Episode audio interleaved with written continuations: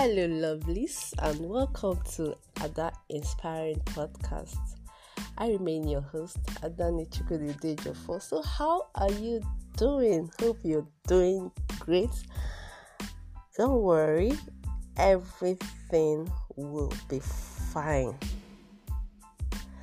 So, welcome to today's podcast. We'll be looking at an interesting topic relationship relationship. Most people never reach this deep, unconditional love. They get addicted to the ups and downs of romantic love. They are in for the feel, so to speak. they are in it for the feel, just to have a feel of it. And when the feels run out, so they do. And this is majorly the cause of divorce these days. You know, people get married for the wrong reason. Maybe pressure from family, from friends. You know, a lot of people get married for the wrong reason. Some people get into a relationship as a way to compensate for something they lack or hate within themselves. I don't know if you understand this part. A lot of people go into relationship for something they like but they lack it. Um, okay, a good instance is you're not from a wealthy background and you have someone there who wants to have a relationship with you from a very wealthy background. So you decide, okay, this is a good shot since I'm not rich. Let me fix myself with this person in order to become rich. It doesn't work that way. It doesn't work that way. You shouldn't get into relationship for something you lack.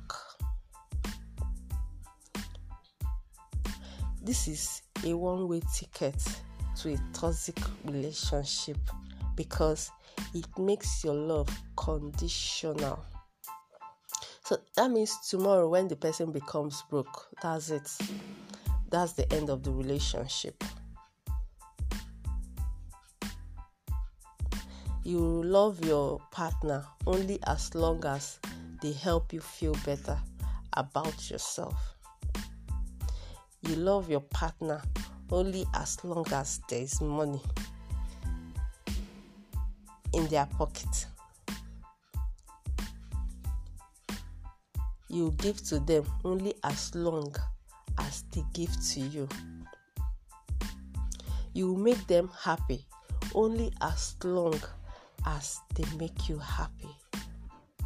This conditionality prevents any true deep level intimacy from emerging and change the relationship to each person's internal dramas. I tell you, the most important factor in a relationship is not communication.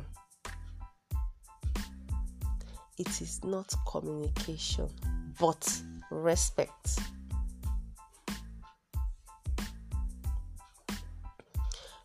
I'm not saying communication is bad. Communication is not bad, but respect goes a long way.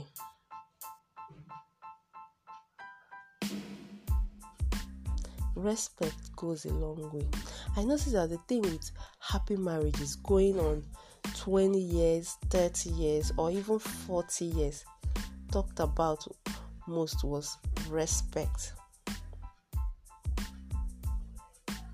My sense is that These people, through sheer quantity of experience, have learned that communication, no matter how open, transparent, and disciplined, will break down at some point.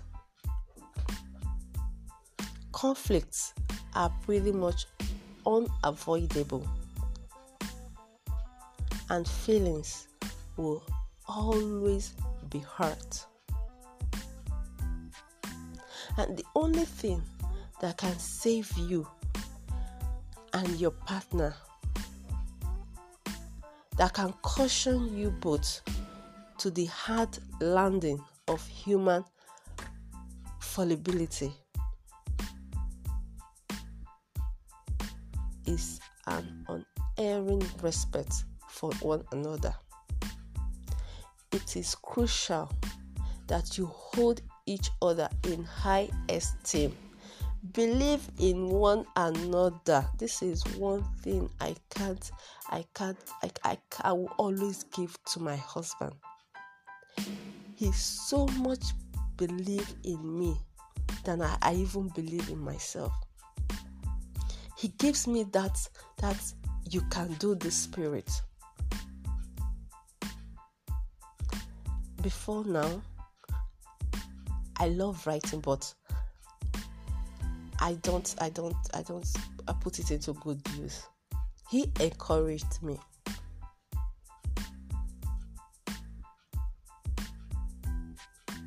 You should learn to respect one another. Believe in one another.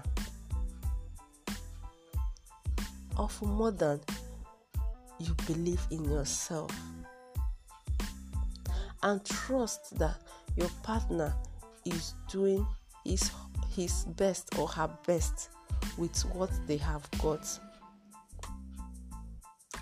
You see, without that bedrock of respect, you will begin to doubt each other's intentions, and that's where the problem starts. You will judge your partner's choices and encroach on their independence. You feel the need to hide things from one another for fear of criticism. And this is when the cracks in the edifice begin to appear. As as well as you respecting your partner, you must also respect yourself. Just as your partner must also respect himself or herself. Because without that self respect, you will not feel worthy of the respect afforded by your partner. You will be unwilling to accept it and you will find all ways to undermine it. You will constantly feel the need to compensate and prove yourself worthy of love, which can only backfire. Respect for your partner and respect for yourself are intertwined.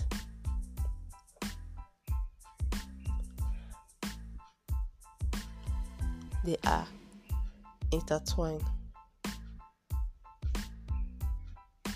Now, some examples. Never talk shit about your partner or complain about them to your friends. This is where the crack begins. This is where you start to get it wrong. If you have a problem with your partner, you should be having that conversation with them, not with anyone else. You have to stop this if you're guilty of it. Talking bad about your partner to others will erode your respect for them and make you feel worse about your relationship, not better. stop it is a no. Never try it. Even to your family member, never talk bad about your husband or your wife to your family member, to your friends, because it will make it worse. So I see so many cases of divorce these days and I cry and I weep. What is happening? Uh, I decided to talk about this because it is important. You don't just jump in and out. Before jumping in, you have to consider a lot of things. You don't get married to fix yourself. You don't get married because your friends pressure uh, because you're getting old. You think you're getting old so you can just or because you're beautiful and he's handsome, so you're good to go. No. Another thing is respect that they have different hobbies, interests, and perspectives. Just because you spend your time and energy differently doesn't mean it is better or worse respect that they have an equal say in the relationship. That you are a team. And if one person on the team is not happy, then the team is not succeeding. It is true, men are the head of the home but you need your partner to support you. You need to carry your partner along.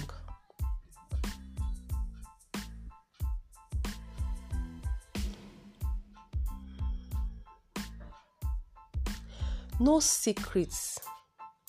No secrets. A lot of relationships these days have secrets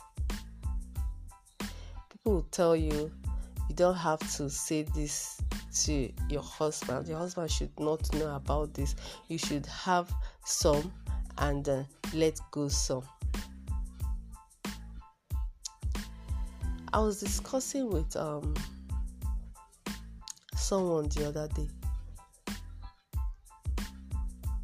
and he said that his wife doesn't know how much he earns. I was, why? And he said to me, because if I tell her, she would want us to use everything. She want she she want to know how I spend the money. She want to know how my day to day activities. Um, I said, even at that, you have to work together. So I'm going to round it up here. No secret. If you are really in this together and you respect one another, everything should be fair game. Have a crush on someone else? Discuss it. That's the truth. If you have a crush on someone else, discuss it and laugh about it. and laugh about it. Or if someone have a crush on you, discuss it when you discuss these things you you know you you you you you how do I put it? You avoid some things. You avoid some you know, some pitfalls when you discuss it and laugh about it. I do this a lot. I do a whole lot. My husband, I will always say it. My husband is my best ally. He's my best friend. He's someone I feel very free to talk to I don't sometimes I even forget that he's my husband. I see him as my best friend. Anytime I'm I'm down, whenever I talk to him about it, I feel better. He gives me that that I don't know how to explain it. So even if you have a crush on someone else, discuss it, laugh about it. Be open about it. Nothing should be off limits. I repeat, nothing should be off limits. By the grace of God, we'll continue this episode some other time. Do have a beautiful day.